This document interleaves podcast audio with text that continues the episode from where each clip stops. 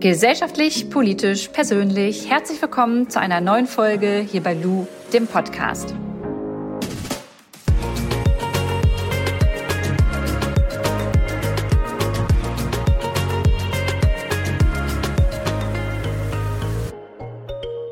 Die heutige Podcast-Folge wird unterstützt von der ZDF-Doku-Reihe Plan B. Was ist Plan B eigentlich? Das ist, wie ich finde, Fernsehen mal ein bisschen anders gedacht. Nämlich mit richtig positivem Ansatz, ganz nach dem Motto, Leute, wo ist eigentlich die Lösung?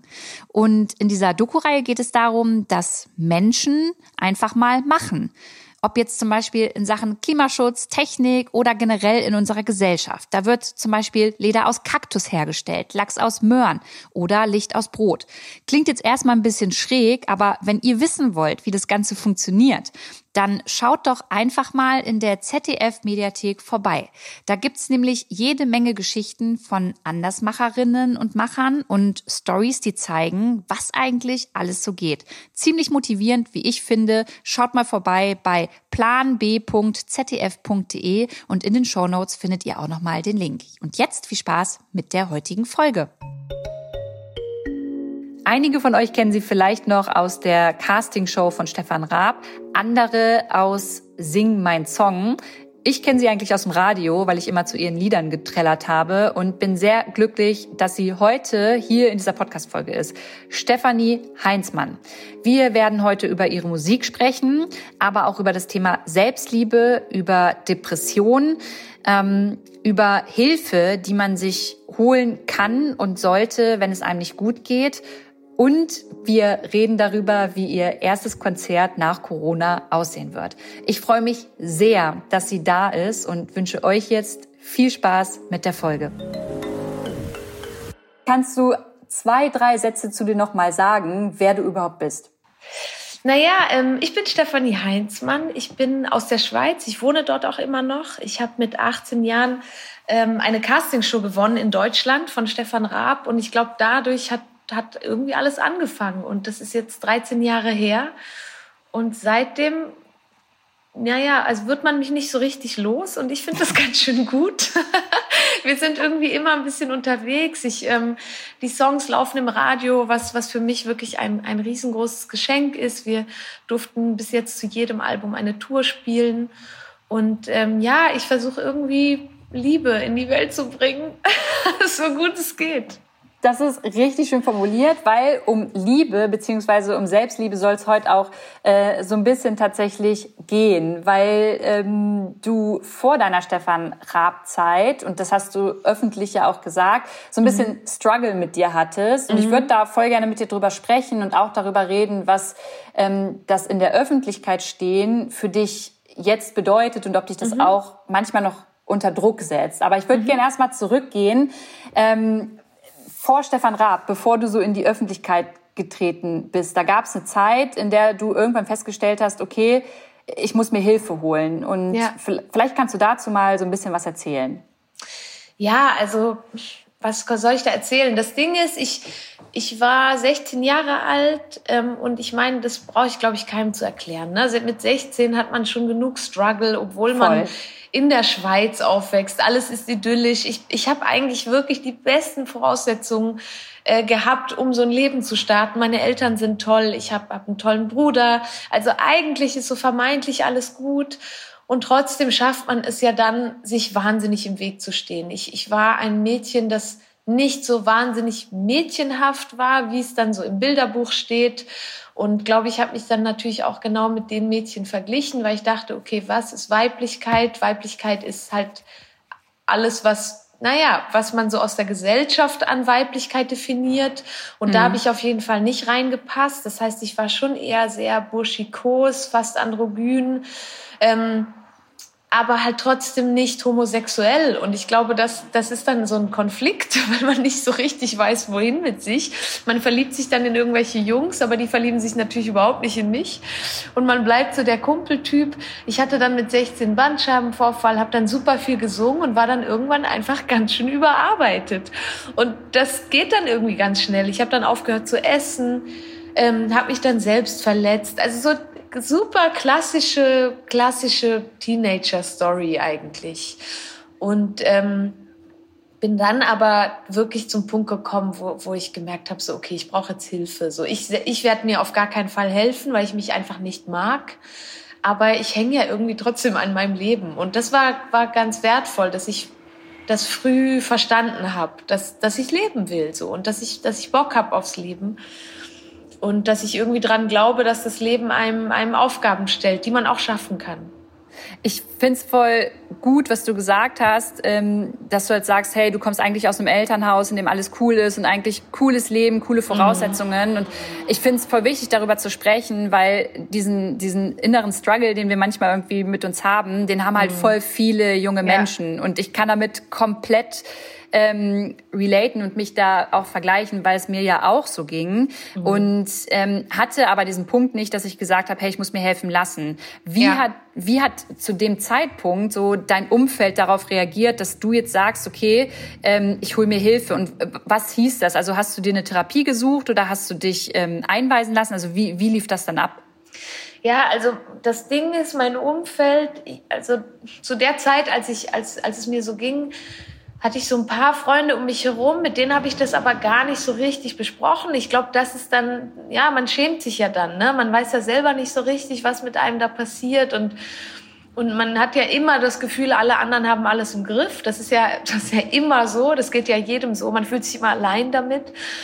Und ich habe bei mir so ein bisschen Hilfe bei meiner Gesangslehrerin gesucht. Die ist ähm, so 15 Jahre älter als ich.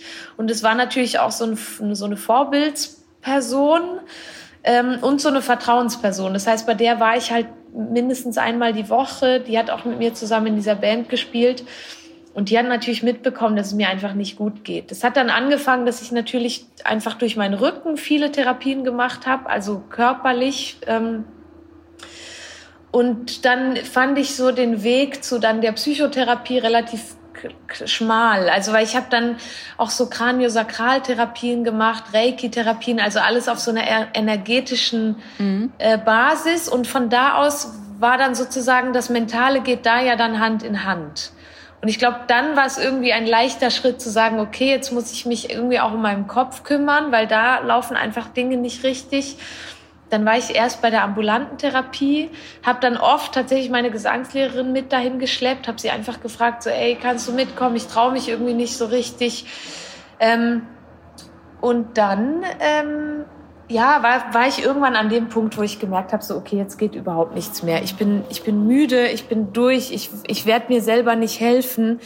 Ich, ich brauche jetzt einfach Hilfe und ich brauche Ruhe. Und ich glaube, das Wichtigste, was ich da bemerkt habe, ist, dass ich ähm, Entschuldigung, so, dass ich meiner Mama irgendwann mal gesagt habe, so Mama, ich wünschte mir, ich wäre im Krankenhaus. Ich wünschte mir, ich, ich hätte einen Unfall.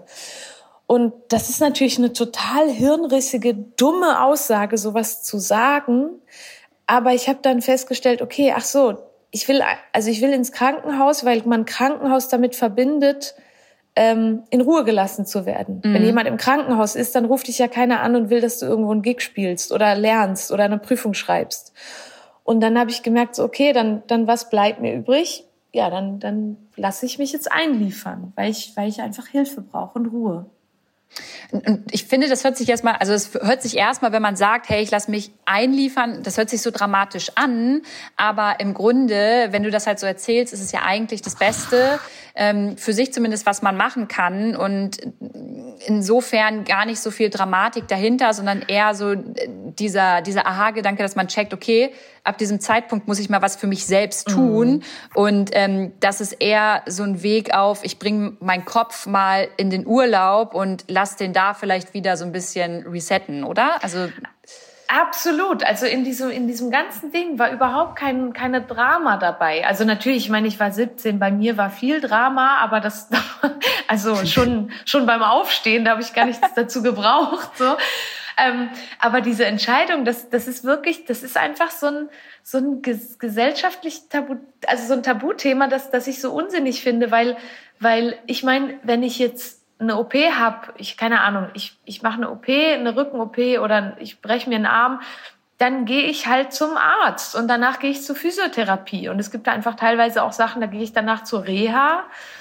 Und das ist doch nichts anderes so. Unser Kopf ist so komplex. Ich meine, teilweise fehlt uns da einfach irgendein beschissener Stoff, weil wegen irgendwas und dann sind wir halt depressiv. Und ich meine, warum sollten wir uns dann nicht helfen lassen und nehmen aber wegen jedem Scheiß sonst Medikamente und lassen uns helfen und rennen zum Arzt? Voll. Hast du das Gefühl, ich meine, du hast ja auch ich meine, du stehst in der Öffentlichkeit, du hast eine Reichweite und ich glaube, dadurch, dass du darüber sprichst, kannst du das Thema halt zu einem machen, bei dem man Menschen auch sagt, hey, du brauchst dich nicht schämen und natürlich musst du mit jemandem reden, wenn du das Gefühl hast. Ist es aber bei dir in deiner Branche, also so in dieser Künstlerin ähm, Musikbranche, ist das noch ein Tabuthema, bei dem du so denkst, hey, es trauen sich vielleicht auch nicht viele, weil die auch dann öffentlich gebasht werden dafür? Ja, also ich glaube absolut, weil ich meine, ich merke das ja selbst. Ähm, ich ich habe dieses Thema erst angesprochen, also erst vor ein paar Jahren eigentlich, weil ich glaube ich selber ja auch die Zeit gebraucht habe, um das zu verarbeiten, um sozusagen mit mir da ins Reine zu kommen. Aber seitdem ich das gesagt habe, gibt's halt schon Schlagzeilen, ne? Oh Gott, war in der Klapse oder dies und das. Und deswegen habe ich das natürlich mit 18 auch nicht gesagt, weil ähm, weil ich natürlich Angst davor habe auf Reaktionen und, und Angst davor habe, ähm, auf Dinge reduziert zu werden, die, die mich ja überhaupt nicht als Menschen ausmachen. Also vor allem finde ich, es, es geht ja dann in eine falsche Richtung. Ich suche mir ja konkret Hilfe und ich bin ja nicht, also ich habe ja keine, keine Krankheit in dem Sinne, sondern, und auch wenn, also auch wenn, kann ich auch nichts dafür, so, ne? Sondern das ist einfach das, was ich bin. Und, ähm, und das ist aber auch genau der Grund, warum mir das plötzlich so wichtig wurde, das anzusprechen, weil ich einfach um mich herum sehe, es gibt so viele Leute, die wirklich Hilfe brauchen und sie sich nicht holen, weil sie sich schämen. Und ich, ich finde, das darf nicht sein. Und jetzt so langsam, ne, gerade auch durch Menschen wie dich, gerade auch durch Menschen wie dich kommt, kommt diese Thematik halt immer mehr ähm, zum Tragen. Also immer mehr Leute sprechen darüber und ich finde das ganz wichtig, ähm, aber es, also ich finde, wir leben aber auch immer noch in einem System, das das nicht unterstützt. Also ich meine, Nora Tschirner hat doch auch erzählt, dass sie, wenn sie in, in einem Arbeitsvertrag angibt, dass sie in ähm, psychotherapeutischer äh, Behandlung ist, dass sie, dass sie einfach nicht versichert wird. Wo ich denke, sag mal, Leute, geht's noch? Also Voll. ich meine, das ist doch, das ist doch langfristig gedacht. Das ist doch total schlau, sich Hilfe zu holen, weil sonst muss ja eine Versicherung äh, oder Krankenkasse viel mehr bezahlen im, im, im langfristigen Sinne, weil man ja einfach krank wird davon. Und ich finde auch, also du hast voll recht, und ich finde gleichzeitig ist es einfach so enorm wichtig, dass die Medien verstehen, welche Verantwortung sie tragen. Weil egal auf welcher Ebene sie worüber berichten, ähm, es erreicht halt voll viele Menschen und ähm, tangiert die dann auch unterbewusst so. Und es gibt ja super viele Blätter, wie du schon sagst, die dann über dich vielleicht schreiben, ey, die war in einer Klapse. Das ist mhm. ja schon mal super abwertend. Und ähm, ich finde, da ist noch so ein Punkt, dass man denen immer noch mal bewusst machen muss und appellieren muss, ey, solche Themen sind einfach so wichtig, auch für junge Menschen, die sich immer mehr mit ähm, den digitalen Medien auseinandersetzen müssen, ähm, dass man da einfach nicht ja mit diesem Wording reingehen darf, dass es etwas Schlimmes ist, genau. wenn man sich Hilfe holt. Absolut, weil ich meine, das, da, wo wir jetzt gerade leben, es wird immer schneller, die Zeit. Also, ne, ich meine, mit diesen, mit diesen sozialen Medien, mit den Smartphones, unser Hirn wird immer mehr belastet. Es gibt nie eine Pause. Also, es gibt ja keine einzige Sekunde, in der wir uns einfach mal hinsetzen und warten. So, es gibt's ja nicht mehr. Wir sind in so einem, in so einem Leistungsdruck und so einer ja, man versucht sich auch so zu profilieren ständig und, und dass das auf die Psyche schlägt, das, das verwundert mich halt überhaupt keinen Millimeter. Und ich muss dir sagen, jeder Mensch, der mir sagt, ja, und äh, ich bin in Therapie, ich finde das einfach wahnsinnig stark, weil das ist für mich Reflexion, das ist für mich ein Mensch, der sich um sich kümmert, so und nicht einfach sagen, nö, brauche ich nicht, das ist doch alles Quatsch und das ist nur nur Schwäche zeigen. Wo ich finde, so das ist doch überhaupt keine Schwäche, sich einzugestehen, dass man irgendwo Hilfe braucht. Voll. Und ich würde dazu noch mal äh, hinzufügen wollen, dass ich so ein bisschen das Gefühl habe, dass besonders aber bei Männern, also wenn Männer dann noch mal sagen, hey, ich bin in Therapie, mhm. dann ist das noch mal wird es noch mal doppelt gewichtet und da eine krasse Schwäche ausgelegt, weil es ist ja nicht männlich und Männer müssen ja immer so die starke Schulter haben und ja. ich glaube, auch auf Männern liegt da ein krasser Druck und ich kann mir auch vorstellen, besonders auch, weißt du, beim Fußballer angefangen hin zu einem Sänger, ähm, ja. die eigentlich auch voll mit jemandem mal sprechen wollen und das voll gerne vielleicht noch nach außen tragen würden, aber sich denken, ja, ich werde dann gleich als weich und ähm, irgendwie ja, verletzlich halt dargestellt. Und das finde ich ist auch ein großes Problem. Das ist ein Riesenproblem, ne? Diese toxische Männlichkeit, die da immer noch so, so eine, so eine Erwartungshaltung an, an Männer setzt, wo ich auch denke, so, mein Gott, also seid doch einfach Mensch. So ist doch völlig egal, was, was das dann ist, schlussendlich. Das muss doch einfach für jeden selber stimmen. Und ich finde auch so Männer, die, die dann nicht auf sich aufpassen, weil es dann so vermeintlich männlich ist. Wo ich denke so, mein Gott, also irgendwie sind wir dann doch jetzt hoffentlich echt mal im 21. Jahrhundert angekommen. Und ein Mann darf doch genauso alles wie eine Frau. Mein Gott, also ne, es geht ja um den Menschen so, was da schlussendlich zwischen deinen Beinen baumelt oder nicht. Safe. So, völlig ja. Latte, so ist doch egal. Ja, da müssen wir aber erstmal hinkommen und da ja, haben ja. halt voll viele Faktoren halt dran zu arbeiten. Aber ich bin schon mit dir viel zu tief in dem Thema drin, weil ich würde gern über dich noch mal ein bisschen mehr erfahren und noch mal ein Stück weit zurückgehen. Und ich bin mir sicher, diese Fragen hast du schon tausendmal beantwortet. Aber ich frage trotzdem. Ähm, es war ja irgendwie dann, ich glaube, nach 2007, 2007 oder um 2007 war ja dann mhm. diese Castingshow bei Stefan Raab.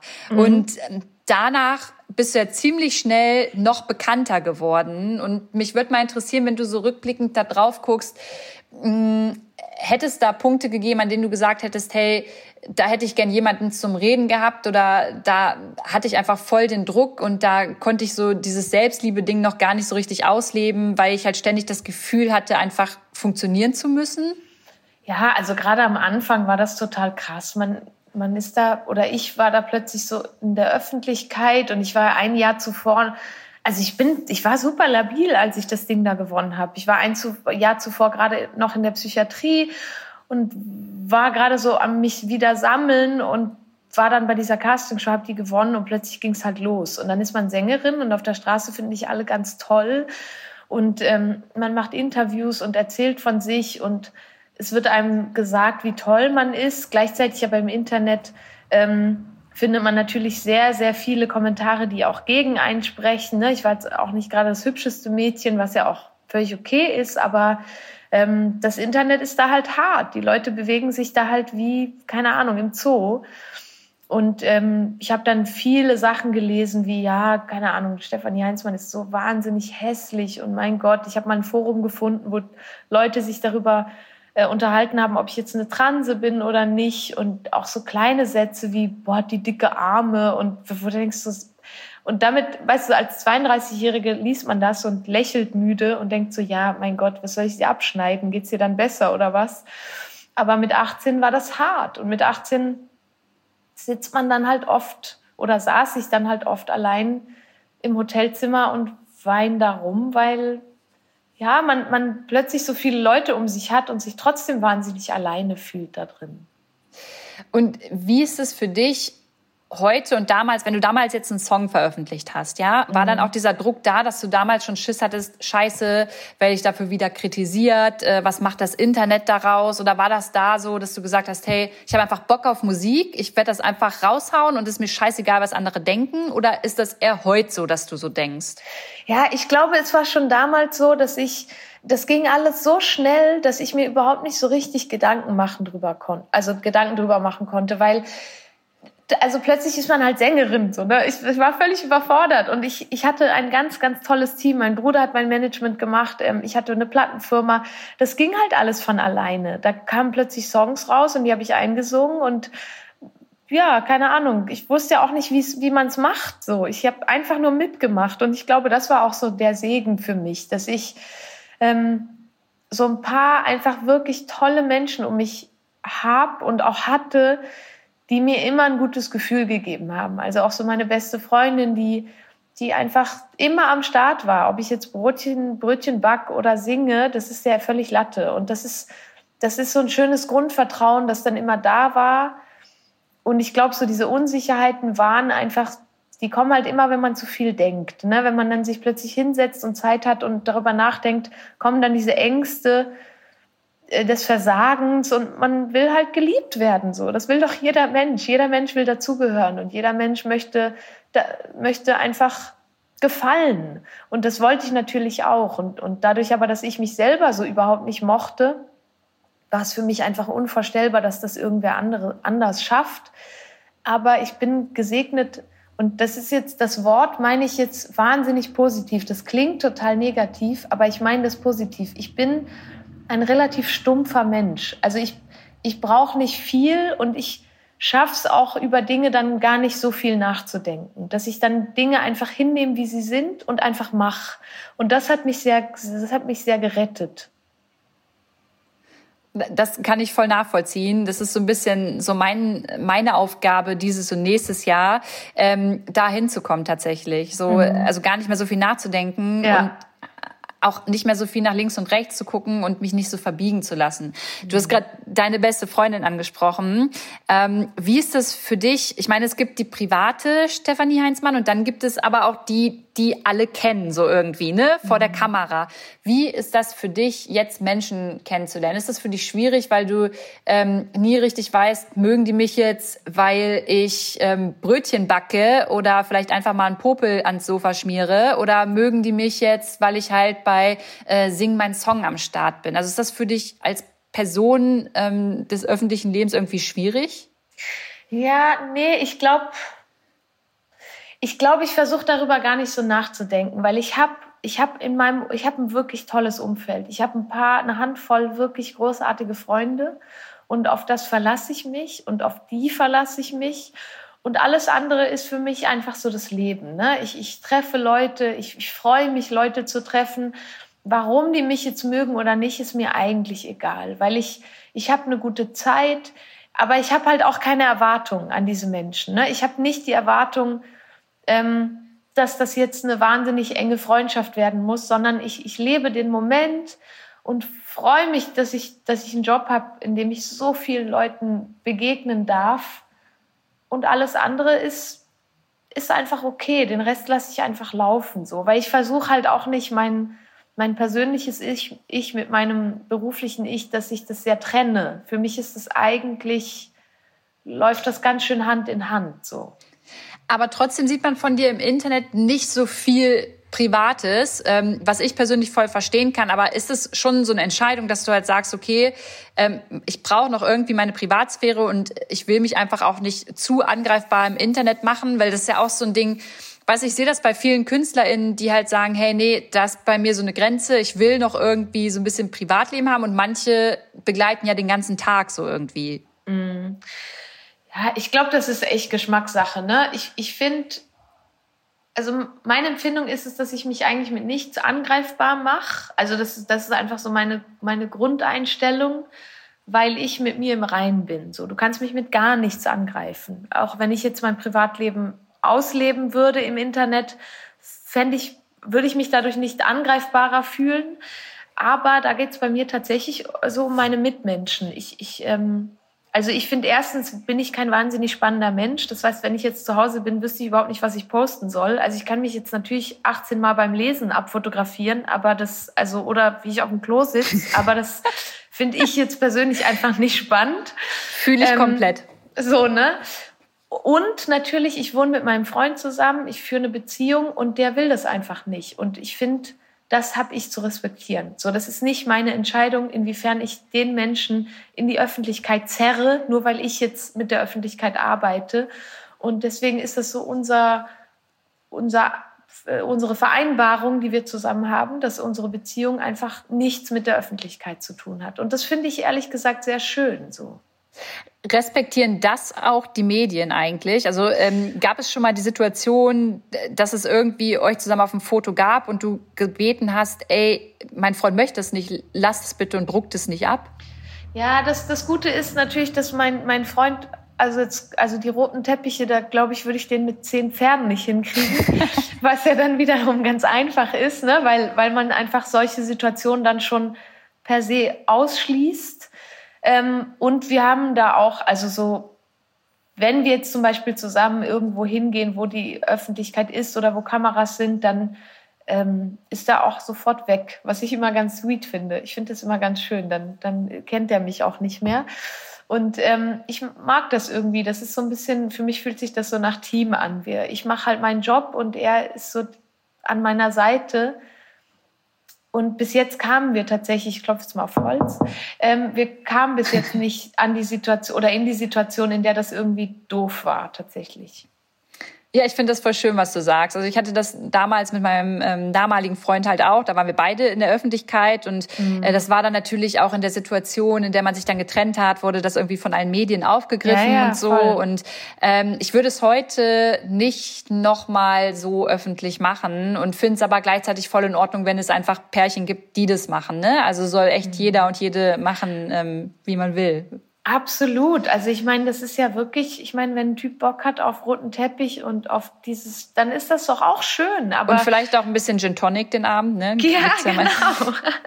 aber das ist ja wirklich, das muss so jeder, jeder für sich entscheiden. Und ich glaube, da geht's immer um, um Respekt so. Und, und deswegen, also ich kann mir vorstellen, dass es bestimmt auch nicht einfach war, aber du hattest bestimmt mit deinem Freund ja auch schöne Momente. Also, ne, dass man das auch zusammen teilen kann. Das ist, hat halt immer beides. Absolut. Und das ist auch so, so ein, glaube ich, so ein Prozess. Man muss erstmal Erfahrungen machen, um dann auch mhm. wieder sagen zu können, will ich nicht mehr oder mache ich das nächste Mal nochmal so. Ne? Das ist ja immer so ein Ding, man entscheidet sich und später entwickelt man sich weiter und Voll. ja, kann ja immer anders laufen.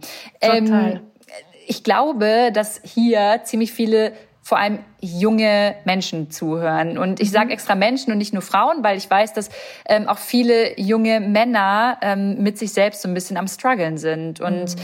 ähm, du redest ja viel über Selbstliebe. Es gehört ja auch irgendwie dazu, wenn man so diesen Prozess ähm, mitsieht, sich zu entscheiden, okay, ich, ich brauche da einfach Hilfe. Das ist ja auch mhm. ein Prozess für mehr Selbstliebe. Ähm, mhm und das ist so eine Standardfrage, aber ich finde sie trotzdem immer spannend. Wie leicht oder schwer fällt dir das? Gibt es Tage, an denen du trotzdem sagst, ich finde mich richtig beschissen? Auf jeden Fall. Also ähm, ich glaube, in meinem Prozess, und das ist so die letzten zwei Jahre, war das bei mir ein großes Thema, ähm, dass ich eine total dunkle Seite habe. Und die habe ich einfach. Und gegen die habe ich mich immer versucht zu wehren. Schon als Teenager war ich immer so, ähm, keine Ahnung, ich fand auch so Horrorfilme immer toll und habe mich selber verletzt, fand Blut super spannend, ähm, fand Schmerzen auch spannend. Ähm, ich bin der Meister in Selbstzerstörung. Und das fand ich natürlich immer total kacke.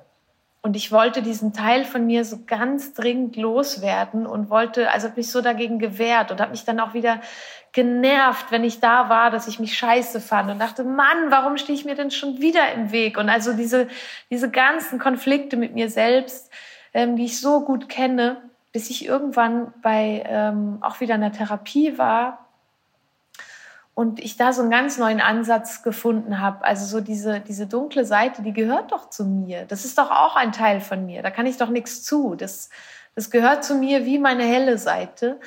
Und ähm, ich arbeite wahnsinnig doll daran, diese dunkle Seite zu akzeptieren und auch lieben zu lernen. Und ich merke, wie ich jetzt es schaffe, manchmal, wenn ich so schlechte Tage habe, und die habe ich halt wie jeder andere Mensch natürlich auch, ähm, gerade wenn ich müde bin, finde ich mich wahnsinnig nervig und ähm, finde ich mich auch nicht gut und auch nicht schön und alles, was halt dazugehört. Und mittlerweile gebe ich dann dem ganz schön viel Platz, dass ich dann, ähm, keine Ahnung, dann bade ich im Selbstmitleid und finde das richtig gut und versuche das auch richtig zu genießen um das dann auch wieder einfach loszulachen lassen mit einem Lächeln und zu sagen so, wow, okay, das, das hast du jetzt gerade gebraucht und jetzt ist aber auch wieder gut. So, weil es ist auch nicht gesund. Und ich glaube, so diese Balance zwischen dieser Dunkelheit dem Raum zu geben und es aber auch wieder loszulassen, das ist gerade so meine Challenge. Da bin ich gerade dran. Oh, ich fühle das, ich fühle das komplett, weil ich es nämlich, also früher, die frühere Lou hätte gesagt, okay, ähm, wenn es dir scheiße geht und ähm, wenn du dich kacke fühlst, dann musst du da ganz schnell rauskommen und ähm, ne, so Tipps und Tricks im Internet mhm. gesucht. Und heute, ja. und ähm, ich habe ja auch eine Therapie gemacht und mache gerade aktuell ein Coaching und ähm, lerne immer mehr zu verstehen, dass es voll in Ordnung sich ist, sich auch mal richtig beschissen zu finden. Absolut. So. Und ähm, das bedeutet ja auch sehr Selbstliebe. Ne? Mhm. Selbstliebe bedeutet ja nicht, sich 24 Stunden, 365 Tage im Jahr gut zu finden, egal ob äußerlich oder auch ja. emotional, sondern es bedeutet auch mal so richtig auf die Kacke zu hauen und zu sagen, ey, Leute, ich fühle mich richtig beschissen und das ist auch gerade voll in Ordnung und ich möchte das gerne rauslassen. Voll. Und ich habe, was ich, also ich, das war so ein schöner Moment letztens. Ich habe eine, eine, Freundin von mir, die ist Energetikerin und die hilft mir wahnsinnig, seitdem ich 17 bin schon. Und ich habe ihr letztens ein Foto von mir geschickt. Auf, also ich hatte wirklich einen richtigen Scheißtag. Ich habe mich ganz, ganz mies gefühlt und habe ihr ein Foto geschickt mit so einem, ach, mit so einer, ich habe so eine richtige Fresse gezogen.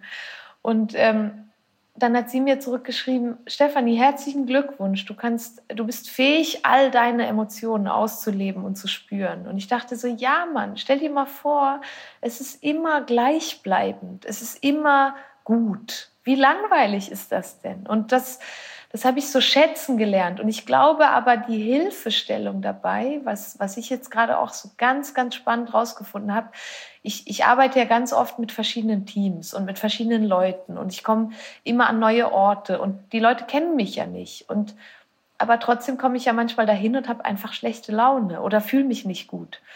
Und was so unfassbar hilft, ich war letztens gerade bei einem TV-Dreh in der Schweiz und ich war echt noch nicht da. Ne? Ich bin da angekommen, ich war saumüde, ich hatte auch wirklich überhaupt keinen Bock jetzt zu arbeiten.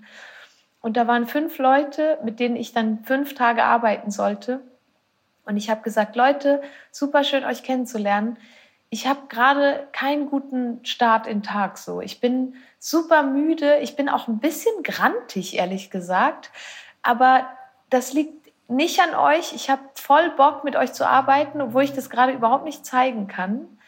Ähm, ich freue mich auf die nächsten Tage so, aber es ist gerade nicht cool. Es, eventuell werde ich den Tag heute super still zwischendurch sein.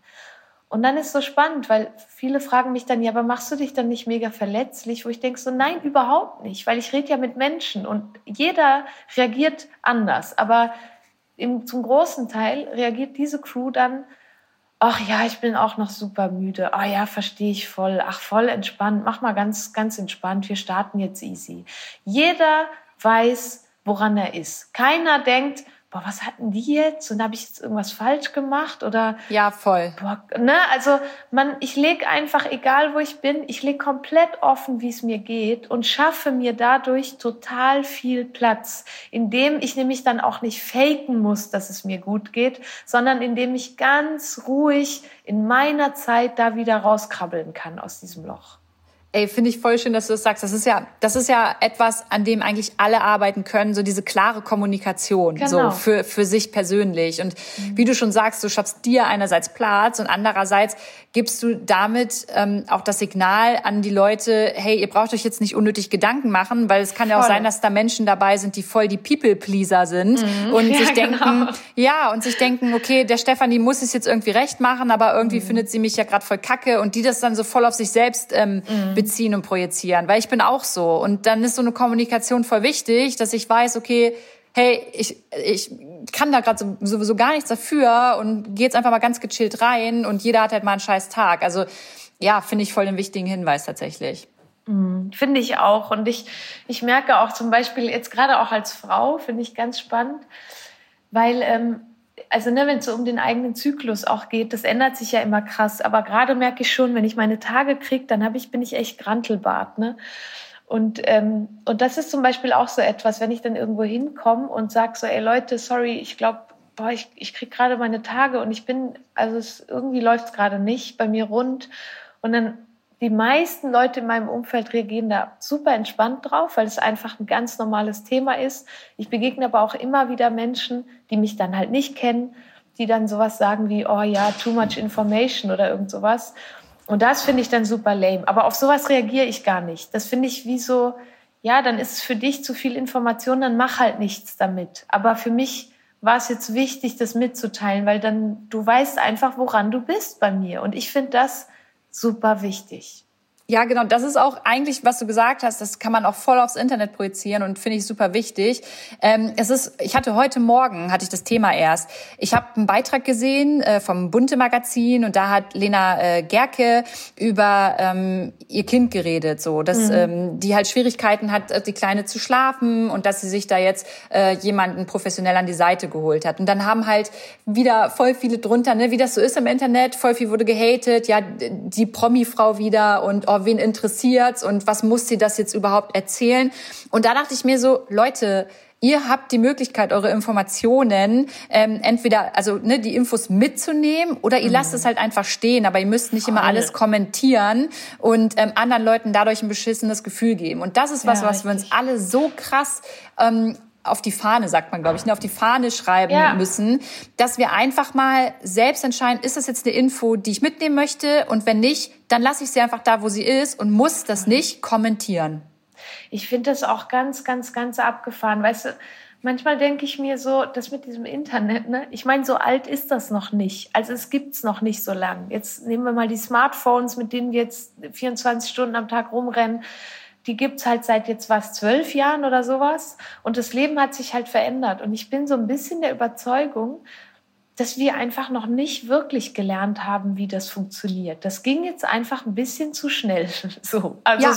ich finde manchmal, wir müssen uns das so ein bisschen eingestehen, dass natürlich ist das jetzt so Normalität, aber eigentlich wissen wir noch nicht, wie man das richtig braucht. Weil ich meine, wir verhalten uns im Internet faktisch gerade wie die letzten Menschen. Also wir verhalten uns wie die asozialste Gesellschaft auf diese, also überhaupt vorstellbar. Ich meine, kein Mensch, kein Mensch würde auf der Straße rumlaufen und willkürlich irgendwelche Leute beschimpfen und sagen, boah, was hast du denn für einen Kakaschnitt? Ja.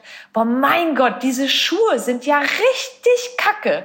Sag mal, hast du mal gemerkt, wie scheiße deine Stimme klingt? Oder, also ich meine, niemand macht das. Niemand. Aber im Internet verhalten wir uns genauso. Ja, äh, eins zu eins unterschreibe ich komplett. Und das ist auch immer so ein bisschen mein Plädoyer an äh, die Gesellschaft, aber auch an die Politik letztendlich. Ähm, Gerade die junge Generation, ne, die muss an die Hand genommen werden und das Find schon in der auch. Schule, ähm, wie man mit den sozialen Medien umgeht. Weil es wird ja nicht aufhören. Die werden damit ja noch stärker konfrontiert genau. und die müssen wissen, was sind, ähm, was der Unterschied zwischen der Meinung und was sind Fakten. Es muss da wöchentlich am besten in der Schule mal ein YouTube-Video oder mal ein Instagram-Posting. Achso, du hast mich gerade, okay. Entschuldigung, doch, ich habe dich gehört, absolut. Ähm, es muss, muss irgendwie, also es muss in der Schule ankommen, dass mhm. da schon Social Media stattfindet und dass man das miteinander bespricht und analysiert. Ich finde das äh, super wichtig. Ich glaube so auch. Also ne, das es, es wird und das ist ja auch so ein Punkt. Ne? Schulen wissen noch nicht so richtig, wie man damit umgehen soll. Ähm, aber ich glaube auch, es, man darf das nicht einfach so ausschließen und sagen, das darf man einfach nicht während der Schule und dann aber, sobald die Schule vorbei ist, macht einfach halt. Weil ähm, ich finde das ganz schön gefährlich alles. So diese ganzen Cybermobbing-Geschichten auch, ähm, auch das Bewusstsein darüber, was man alles über sich teilt. Und, und ich finde, das fehlt manchmal, diese, dieses offene Gespräch darüber mit, mit Kids und Jugendlichen, weil die sind halt auch einfach nicht doof. Ne? Die sind halt... Ähm, ja, werden da so reingeboren und müssen irgendwie damit dealen, aber werden überhaupt nicht an der Hand genommen. Ja, ist echt so. Alle Themen, Stefanie, die wir jetzt gerade so besprechen, ähm, sind ja auch so gesellschaftspolitische Themen. Wie ist das, wie, also A, verpackst du das überhaupt? Und wenn, wie verpackst du das in deine Arbeit? Ich, ich bin ja in diesem ganzen, ähm, ja, äh, Musikgame überhaupt nicht so drin. Deswegen die Frage, wenn du einen Song rausbringst, schreibst, hast du den dann selber geschrieben und wie funktioniert sowas? Wie machst du die Gedanken? Also ich schreibe immer in Teams. Ich bin, äh, ich schreibe immer lieber mit Menschen zusammen. Also grundsätzlich arbeite ich immer lieber mit Menschen als alleine. Ähm, und das ist dann eigentlich so, dass ich Themen, die mich beschäftigen, also eigentlich alle Themen, über die wir jetzt auch gesprochen haben, Themen, die ähm, für mich gerade wichtig sind, auch in meiner Entwicklung, Dinge, die, die ich sehe, Dinge, die ich spüre, Dinge, Dinge ja, die, die mich beschäftigen. Ähm, spreche ich dann sozusagen in diesen Sessions an und dann machen wir einen Text darüber. Ich versuche eigentlich immer Texte zu machen, die sehr persönlich sind auf der einen Seite, aber trotzdem offen genug, dass jeder sich selbst auch darin finden kann. Ähm, und dann merke ich einfach, ich bin keine, wie soll ich sagen, ich ich versuche alle Themen mit sehr viel Liebe anzusprechen, weil ich mhm. für mich persönlich ist das mein Weg. So ich ich ich fluche nicht über Dinge, ich ich ich reg mich nicht über Sachen auf in Texten, sondern versuche mich auf die positiven Facetten davon zu zu konzentrieren. Und Texte sind manchmal auch natürlich kritisch, aber es bleibt immer ein gutes Gefühl am Ende. Und das ist das, was ich mir wünsche. Ich, ich möchte Leuten ein ein gutes Gefühl geben über, über sich und über, ja, so die Selbstentwicklung auch. Gutes Gefühl heißt ja auch, dass du dann auf Konzerten mit den Leuten ja quasi gemeinsam über diese Themen in Form von deinen Songs halt sprichst. Wann, mhm. wann kannst du wieder richtig loslegen, beziehungsweise ging das eigentlich schon? Ja, also ich, ich bin wirklich in einer wahnsinnig privilegierten Lage, dass ich viel arbeiten darf, dann auch ne, mit Sing Mein Song und ähm, so eine Schweizer Castingshow, die ich gerade mache. Wir haben das Album rausgebracht. Also ich habe, ich kann mich nicht so richtig retten vor Arbeit, was total schön ist, wofür ich sehr dankbar bin. Aber äh, meine Band fehlt mir halt krass, ne? Diesen wirklich echten Kontakt zu Menschen, den direkten Kontakt auch über die Musik. Ähm, das ist das, was, was ich finde, ist so ein Seelenheil, das uns gerade allen irgendwie fehlt. Und ich sitze jetzt gerade tatsächlich in so einem Hotel, das noch zu hat und meine Band äh, sitzt gerade drüben in einem anderen Raum und die soundchecken gerade und ich sehe die einfach gerade seit anderthalb Jahren zum ersten Mal. Und ich ich mega. ähm, ich habe so vermisst. Also es fühlt sich so an als könnte es weitergehen. Mal gucken wie der Sommer jetzt ist. Wir haben ein paar Strandkorb Open Airs es gibt ein paar kleinere Sachen. Aber ich fokussiere mich hauptsächlich ähm, dann auf die Tour im nächsten März das ist so mein Lichtblick. Also wenn die stattfindet, bin ich der glücklichste Mensch der Welt. Und beschreib mal vielleicht kurz abschließend, so für die Leute in einer Minute, wie, wie läuft so ein, also wie läuft aus seiner Sicht das Konzert dann im nächsten März ab? Von auf die Bühne gehen bis die Leute sehen. Ja, ich glaube, ich, ich habe so ein bisschen die Befürchtung, dass ich so ein bisschen sein werde wie so ein Hundewelpe, so leicht überdreht und weiß auch gar nicht mehr so richtig genau, wie das geht. Wahrscheinlich auch super nervös, aber einfach so ein, so ein Glücksgefühl, weil, weil ich meine Band um mich herum habe und, und da vielleicht im besten Falle tatsächlich Leute draußen stehen, die sich Zeit für mich nehmen. Und ähm, wir werden auf die Bühne gehen. Also meine Band wird sicher vor mir auf der Bühne sein. Und ich weiß genau, wenn die den ersten Ton spielen, werde werd ich einfach dahin schmelzen. Und ich kann euch sagen, meine Band ist unfassbar gut. Ich bin auf jeden Fall der größte Fan von meiner eigenen Band. ähm, und werde mich da in so eine Badewanne von, von guter Musik reinlegen dürfen. Und ich hoffe, dass dass ich da einfach Menschen vor mir finden darf, die mit mir singen und tanzen und einen richtig schönen Abend verbringen werden und wir all den Scheiß, der uns belastet, einfach mal kurz vor der Tür lassen. Oh, ich krieg gerade ich krieg gerade wirklich Gänsehaut. Ich glaube, so wird's, wird's dir, deiner Band und allen, die auf deinem Konzert sind, safe auch gehen. Oh, ähm, das wäre schön. Ja, und das war ein, das war ein richtig schöner Abschluss für diese Podcast-Folge, weil man da nochmal mit einem ganz guten Gefühl rausgeht. Schön, äh, Stefanie, tausend Dank, dass du dir die Zeit genommen hast. Ähm, es waren mega schöne und wichtige Themen dabei, die wir besprochen haben. Und ich äh, wünsche dir auf dem ersten Konzert mit deinen Fans ganz, ganz, ganz, ganz viel Spaß. Danke von ganzem Herzen. Das kann ich nur zurückgeben. Dankeschön, dass du dir Zeit genommen hast und Dankeschön für, für deine Arbeit, die du da so fleißig leistest, unermüdlich. Und ich wünsche dir auf jeden Fall ganz, ganz, ganz viel Liebe und Licht und Gelassenheit für alles, was du noch machst. Dankeschön.